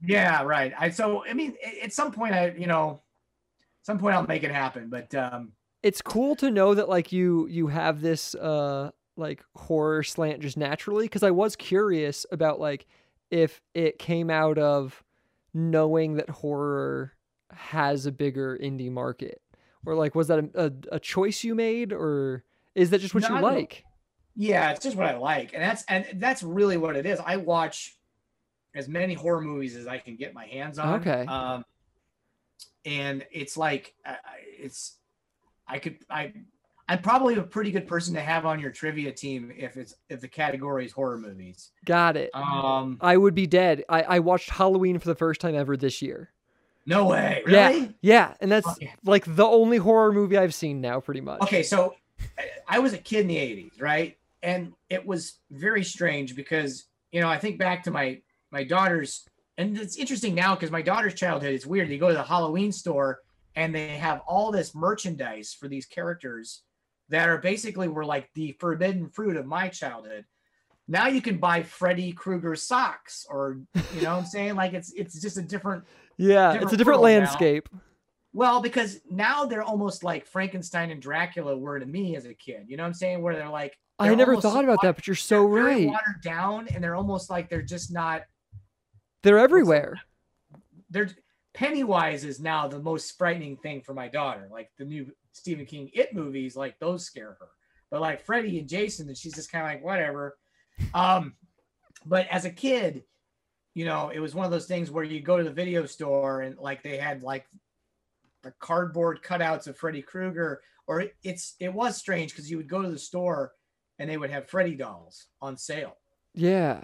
and you're like, they're marketing this character to kids, you know. And I'm like seven or eight years old, and so, um, I became very interested in that, and the fact that my mom and dad were like, "Don't watch those movies," and then immediately you're like, "Well, why? Why shouldn't I be watching them?" Well, now So I really were- want to.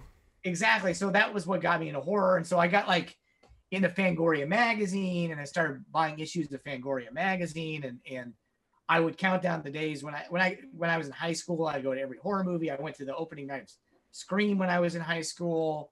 Like those are the things that i looked forward to um, I think my internet has dropped you. um so Oh, there you're back. oh yeah you froze Yeah. yeah, That happened to me over here, and I was like, "Oh no!" I got real nervous. Where- But did you did you hear what I was I uh, did i cut out at all or you cut out when talking about seeing all that stuff. Like we are talking about. oh I was just saying my, my favorite my favorite series of movies is probably Star Wars, but it has nothing to do with. I'm ultimately a sci-fi guy. Too, Okay. But, I mean, I Okay, so I I've seen Alien. Alien's a huge one for me. yeah I love that. I love Star Wars. I'm a huge sci-fi guy. yeah but I just never moved into horror. And I think the way you talk about horror of like it being the thing that like your parents were like, "Oh, that's not don't don't look into there," was kind of uh, how comedy was for me. Mhm. Um cuz my parents were like they would watch comedy films and I would like sit in a different room and hear them laugh. And they're like, "Oh, it's not you're too young for those words." And Yeah. so like, and then stand up comedy. When I started listening to it, they were like, "That's not appropriate. You need to turn that one off." And I was like, "Well, why is like?" So that's how I got inundated into comedy. Is the same way you did horror. It's just different I have a very I have a very vivid memory. I think I might have been four or five years old, and my parents rented The Keep, which is a very kind of an obscure horror movie. It's directed by Michael Mann, who um, is kind of he's a famous director, Michael Mann, and uh, he did he did um, the movie Heat with with Robert De Niro. oh yeah, I know he Al got it. But he did a horror movie in the early 80s called The Keep, which is like this very strange horror movie set inside of a castle and it's got Nazis and there's just this weird look it up sometime because it's very strange. But I remember I just laid by the door while they watched it and listened to it from under the crack in the door to see what the and I remember hearing the dialogue and I'm like I created this completely different movie in my head. Because then I ended up eventually seeing it like maybe when I was like nine or ten I finally saw the movie. And it has Ian McKellen and it has like Gabriel Byrne and it has all Scott Glenn it's got these it's very interesting cast. But you like it's interesting you build up something in your head when you hear the dialogue and you don't see it for a long time it becomes almost like this mythic mythic thing. And then when you finally see it you're like oh that's what it was the whole time? Okay whatever. I mean and i think horror is some way some ways is like that where the parents your parents will be like don't watch this. It's scary. And then you build it up in your mind as one thing and it becomes almost like this this it's forbidden fruit in many ways. And then you finally watch it and you're like oh okay Yeah. Eh, all right i mean the only movie that ever was ever that ever lived up to that was the exorcist for me that movie still scares me Okay. Uh, is it is it the whole demon thing or what?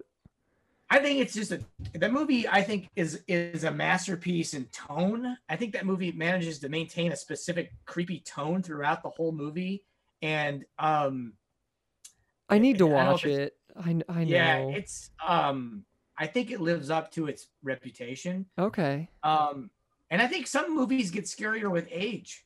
I don't know if it's because of the way they look, the way the music is, or if the the the the way it's shot.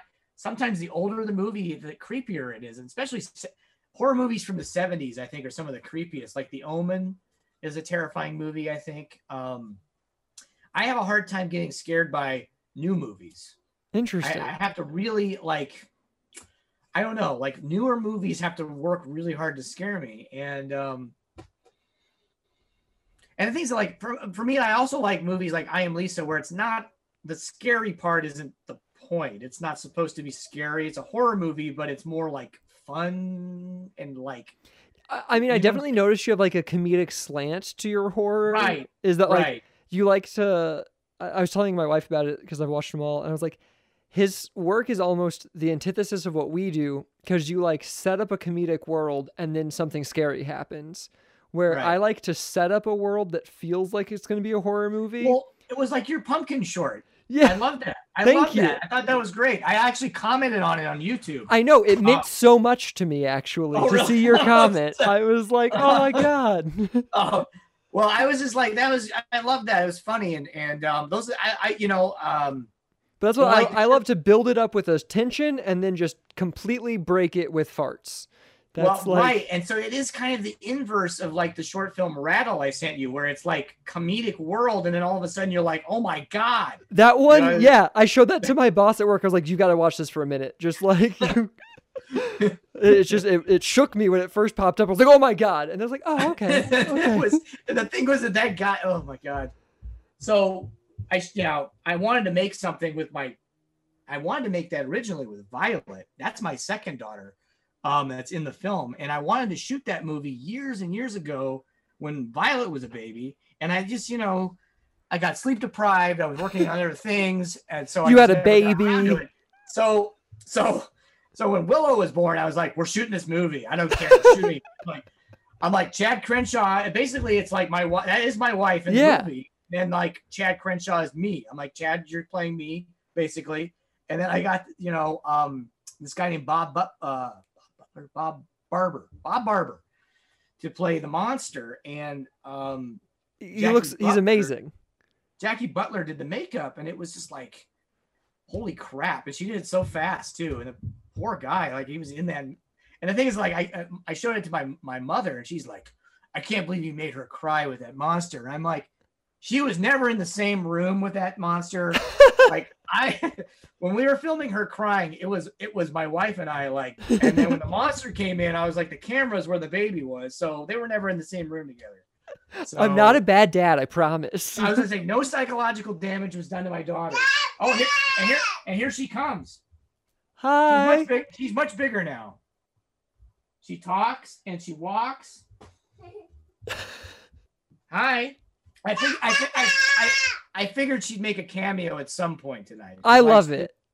They they uh it's funny because like whenever I do Zoom calls right now with with my meetings and stuff, it's like I'm just warning you, my kids are gonna make a cameo. They may not have clothes on either. Like I'll put them in the bathtub. I'm like, you guys just hang out in the bathtub. I'm gonna do a Zoom call, and then I'm like, I can hear the water draining from the tub down the pipes. I'm like, any second now they're coming downstairs. So yep. But uh, Well, I'll, I've got a couple more questions and then I'll finally let you go. okay, I've taken okay, up cool. So, one question is that like, so we talked about you've got all these short films you're making while you're making all these features, and they have shoestring-ish budgets that you've magically gotten um, for shorts, which is crazy to me because, like you said, they make no money.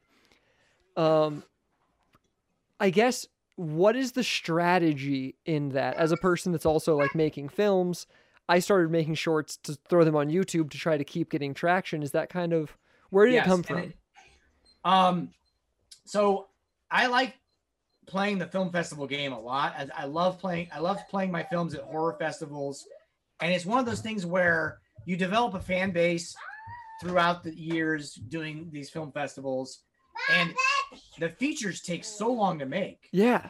Um, so you don't want it's just one of those things where you don't want people to forget about you. You know, it's just true. You just want and I'll be honest with you, for me, short films are very important in strengthening your storytelling abilities too, because you have to tell a story in a specific amount of time. And so um I do that for that. I make short films for that reason, and it just keeps keeping my my work out there and also i get I allow, it allows me to work with new crews new actors um that then i will then put in a feature you know what i'm saying Yeah, that makes that makes total sense. My dumb like I don't know, idea was like, well, Patrick Rea is too like big to need to be making these shorts. Like he can just like make all his features, you know? Like well part of it's i just like doing it and That's I always tell people i'm like I, I you know i love making short films and it allows people to watch something for 10 minutes and you know and check in check out really fast and in the meantime i'm trying to desperately try to get the next feature off the ground. So because otherwise you do get very creatively frustrated you know? Like you can you can you know between projects you're like well this specific film i thought was going to happen and now it's not. But at least i have this short film i can kind of focus my creative energy on yeah. and get it out there and keep my name going with the film festivals and that way when there's a feature ready you're there because they're always these film festivals are always waiting for your next feature. So they're like oh you know keep getting the shorts out there to keep them you know keep stay in the forefront of their minds I mean like yeah, we've definitely used them to like be a way to introduce ourselves to a festival because like Right. they only accept 6 features, let's say, but they Yeah. accept 150 shorts. yes yes So your chances exactly. are bigger. And then once you've met them, you're like, yeah, I also have these great features that are in a similar style. And they're like, oh, well, send us one of those next year. And you're like, all right, perfect. And that's how you kind of get your foot in that yeah door. Yeah, absolutely it's it's a it's kind of a game in that regard but it's it's fun and i mean and i like for me like i've gotten to work with a lot of cool new people doing short films and it's like if those if those times of my life were spent just developing a feature i feel like i just i don't know so it, for me like making short films i will probably always do it. I will probably always do it. And unless for some reason i get on a project that's going to definitely take me 10 years Yeah. and keep me busy for 10 years.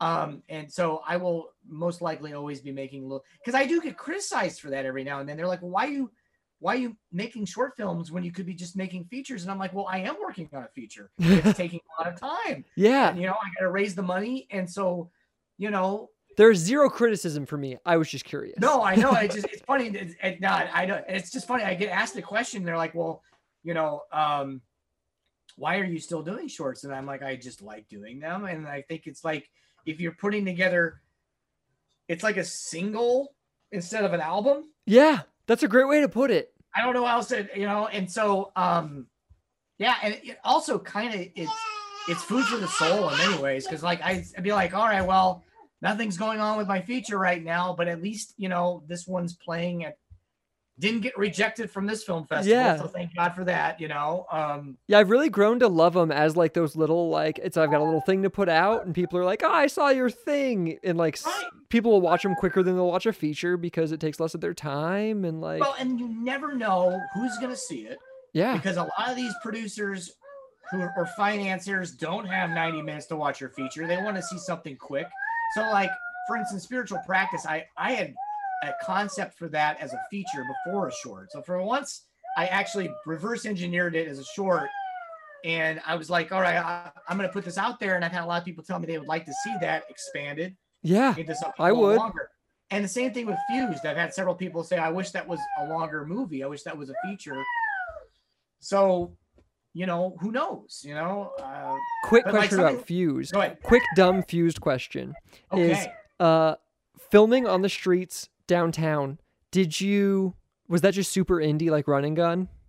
Or how much lighting it- did you I do? did it outside of Tapcade, and um, I had also been. I was also doing some editing work for the Vow Exchange, and they're both connected. So the Vow Exchange and Tapcade were, were like two buildings. I know, yeah, I knew where they were, and I knew exactly where you were. I saw it. I was like, "That's Tapcade." Like, Yeah, yeah, yeah. So I just ran. Uh, we ran it. We just did it. We just did it. And Got I, it. I knew that if, if I knew that those two businesses weren't going to complain, so I we just did it. And So it's pretty the run and gun.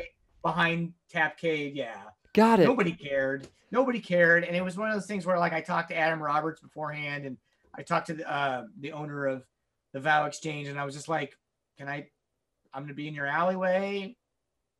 And he didn't care. It looked gorgeous, No. and I was like, "Man, I want to know how indie that was, or like if they like." really like shut the street down or you know what I mean? Like No, set no, up it was really lights very like- very indie. And and um uh i mean same thing for like the scene with the jogger. Out, that was like 15 degrees and i made my wife run up the street as a jogger poor girl. Um and uh you know we just kind of wait and if i see a cop i'm like oh crap get the camera back in the car let's go um I love like, that you're still that Indian ways. That makes well, me really But, but with, but with I am Lisa, it was a little different. So Yeah. I ended up because we were doing drone shots and we are doing a bunch of stuff. I told the police what we were doing, um, and I wanted their you know approval. a few things. I would you know so. It, it was that one I was very I, I tried to be as uh, careful as possible and uh, took care of the red tape for that one. But uh, for some of these shorts, it's it's like okay, get out of the car, let's get this really quick. It's right, run let's and run- gun. I love Yeah, that. right. That's great. All right, so I got I got my last two questions. Um, number one is I've I've started asking everybody because like we're all filmmakers, we're all artists. I'm just intrigued. What are you watching? What are you reading? What art are you taking in right now? I'm a huge Mandalorian fan, but I'm sure you're not surprised by that. Every isn't everyone like Yeah, like in fact, I'm like I keep saying like I'm like, well, I just got to get to Friday so I can watch the next episode. um, I I've been watching. I watch a lot of true crime. I watch a Yeah? ton of true crime, and um, so whenever there's a new true crime show, I'm on that like. Like Netflix is, is my thing for that. I've been I've been watching the Heaven's Gate one on uh, HBO Max, which is a four part series about a cult. That, Okay. that that whole thing was a mass suicide happened in the, in the late 90s when I was in high school, and I remember being intrigued by it. Um, Yeah, I I was always very I, I'm destined to make a horror movie about a cult. I it just I it hasn't happened yet because nothing scares me more than that uh, for me. I mean like I watched The Vow and I was like this is crazy. Like this the, is the NXIVM thing is terrifying. yeah. Yes. It's it's insane. it's insane. And um, uh, we've been watching um, we've been watching the Leah Remini show about Scientology. I need Uh, to check that on out. Yeah. Um, and then uh, trying to think what else I've been. I mean, I, I watch a lot of, like I said, I watch a lot of horror movies on top of you know, and I watch a lot of older horror movies. Like I try to find stuff that I try to seek out things I haven't seen from the early 80s. I don't know why the early 80s, late 70s is kind of a sweet spot for me. What And have I- you seen I- every- recently? Um, I watched a, a Italian horror movie called A Blade in the Dark. I watched that. I, I got I have Shudder, which is a streaming service. It I know what Shudder is. Yeah. Yeah, it just plays horror. Uh, It's horror it's the streaming so- service I don't want at all. No. yes, yes. Um, and so um, I've been watching stuff on that, and um, I'm always trying to discover new horror movies that I haven't seen before. And every now and then, I'm like, oh my god, there's a Thanksgiving themed horror movie that I've never seen. Let's watch it. Yeah. You know, things like that. Um, but uh, yeah, when it's not that, it's documentaries or um, uh, true crime or um, yeah. I actually, I actually did a, I, I worked on a segment of, uh, of a, a show that's going to be on the ID network, which is a true crime channel.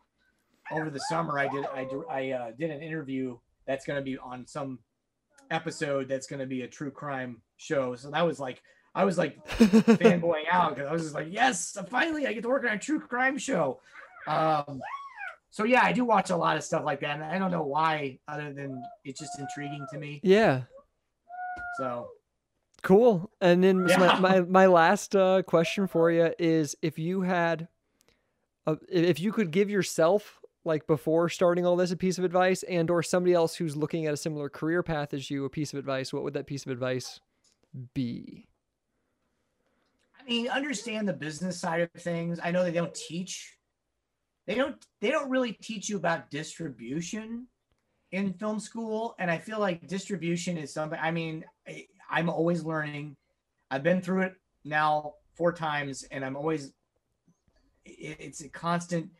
I always tell people it's it's it's elation and disappointment at the same time. It's like you're excited, but yet at the same time, it's it's you know there are things about this distribution that no one tells you unless you're until you're there and and um so i feel like if i wish there was a course that ku would teach it would be something about distribution So Um, I- I'll ask, I'll ask the dumb question then. Like, what's a thing that you wish someone had told you about distribution as as a filmmaker who's like only self-distributed and just like doesn't feel like I understand how to even get to that step. Like, what is the thing that you wish you could would have known or could tell some dummy like me? I mean, there are things that you wish that you could control better. Like, for instance, like now it's funny because the distribution process for I am Lisa, it's like, oh, okay, fourth time's a charm. Now I'm starting to really like find find ways to keep a little bit of control over, or at least be in the conversation for like obviously with enclosure. Yeah, you lost your title. Right. Luckily, they didn't change the movie. They just changed the title. And I always say that it could be it could be worse. It could be worse. They could have decided this movie needs more nudity. We're gonna throw some naked camper in the middle of the movie. So I mean, be cognizant of, of things like titles, poster art. Um, there are things that you just can't control sometimes. I remember when I, when I saw the Nailbiter poster for the first time that they were going to put in the Redbox, and I was just like, wow, that's not at all what I was expecting, or I don't like it, but I got over it. Um, and uh, it's funny because with enclosure, it was like they changed the title to a title I didn't like, but then knocked it out of the ballpark with the poster. The poster's poster was incredible. It's it's I have it framed. I'm like I love the poster. So um, you know, those are things, and and you have to be looking at different trends because they do affect you. Like the reason why they changed the title was because at that point VOD was alphabetical.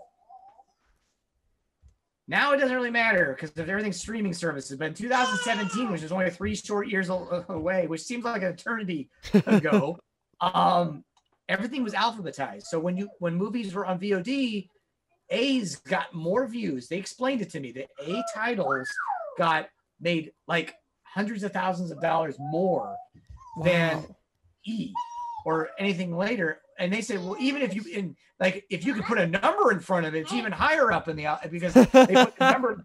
I'm like, what are you thinking? Like, what do we call it? Like one, two, Three four, days in the enclosure? wood. I mean, hashtag enclosure. So um, those are the things you're like, I didn't even anticipate that. Yeah. You know, so be aware of those trends because they do affect you in some capacity. Um, and you know, like try to keep yourself in the conversation with artwork because otherwise they'll just make a poster and they'll be like, "This is your poster."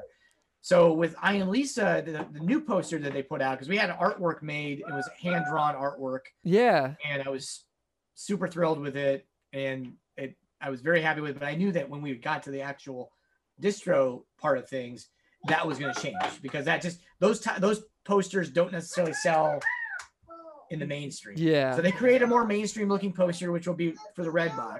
But then there's going to be a different poster art, cover art, when it's in the Walmart shelf that we don't have any say in. So it's like Oh, this wow. very like, yeah, there's a tug of war, and you just have to know what hills you want to die on in that regard.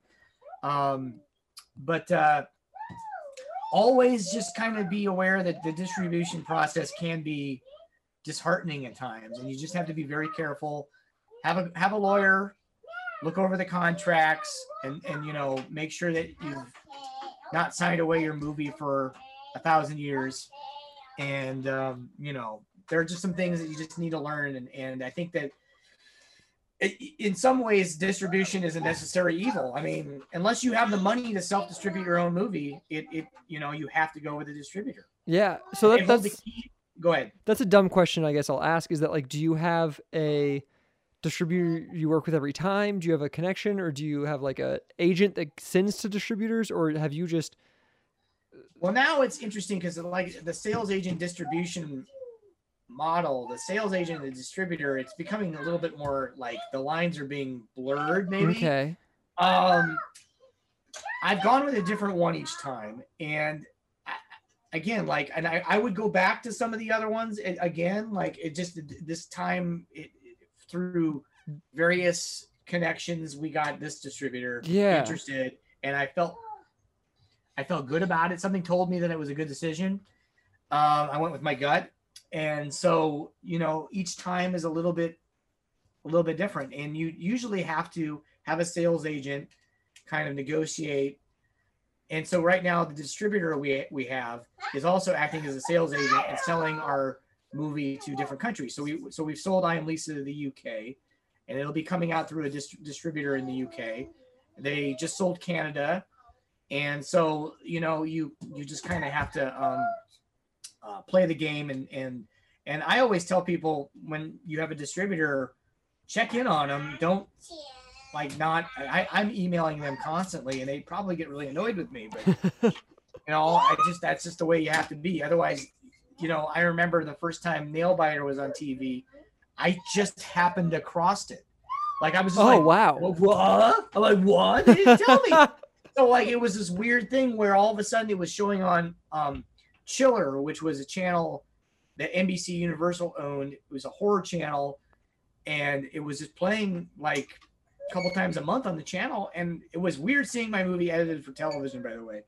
Um because they like blurred out certain things that were weird, and then they like censored out some of the profanity, but it was like they blurred out in the movie the girl is sending text messages and her um, screen is a hand flipping the bird with the text message. So they blurred the entire screen. Text messages are important to the plot. So like people were commenting on Twitter, like, they're like, "Well, what is she saying?" oh, they my God. blurred out the text messages. I was like, "Well," and so at one point I I participated in like a a viewing thing with Chiller where they could ask me questions while Yeah. aired, and they're like, "What is does the text message say?" And I'm like, "Uh, here, this is what I this is what it says." And so they were like, "Okay, that would be nice to know."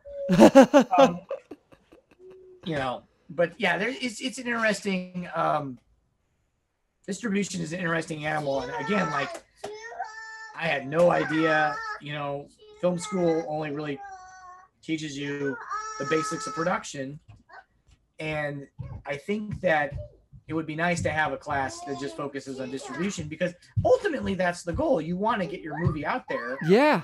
to be seen and so and that's the reason you make a movie so um and it's interesting because like okay and i'm I, and i'm just i'm going to be very transparent when nailbiter came out we ended up selling to a sub subdivision of lionsgate and so they gave us a set amount of money up front.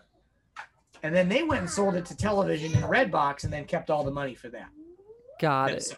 So you don't see any of that. Now with the way we're doing things with I Am Lisa, we're coming out in the Redbox, but those sales we're participating in. You know what I'm saying? Like we're getting we're Yeah. seeing some money. So you know, those are the things again, I, I feel like I could talk about that stuff for hours and and such, but uh it can be very frustrating. Um and uh you just have to keep a good sense of humor and, and stay in communication with with them at all times you know Yeah, well, thank you so much. I super appreciate your time and talking to me. great awesome man take care and i will talk to you on facebook or whatever Yeah, definitely. awesome all right take All right. care Bye.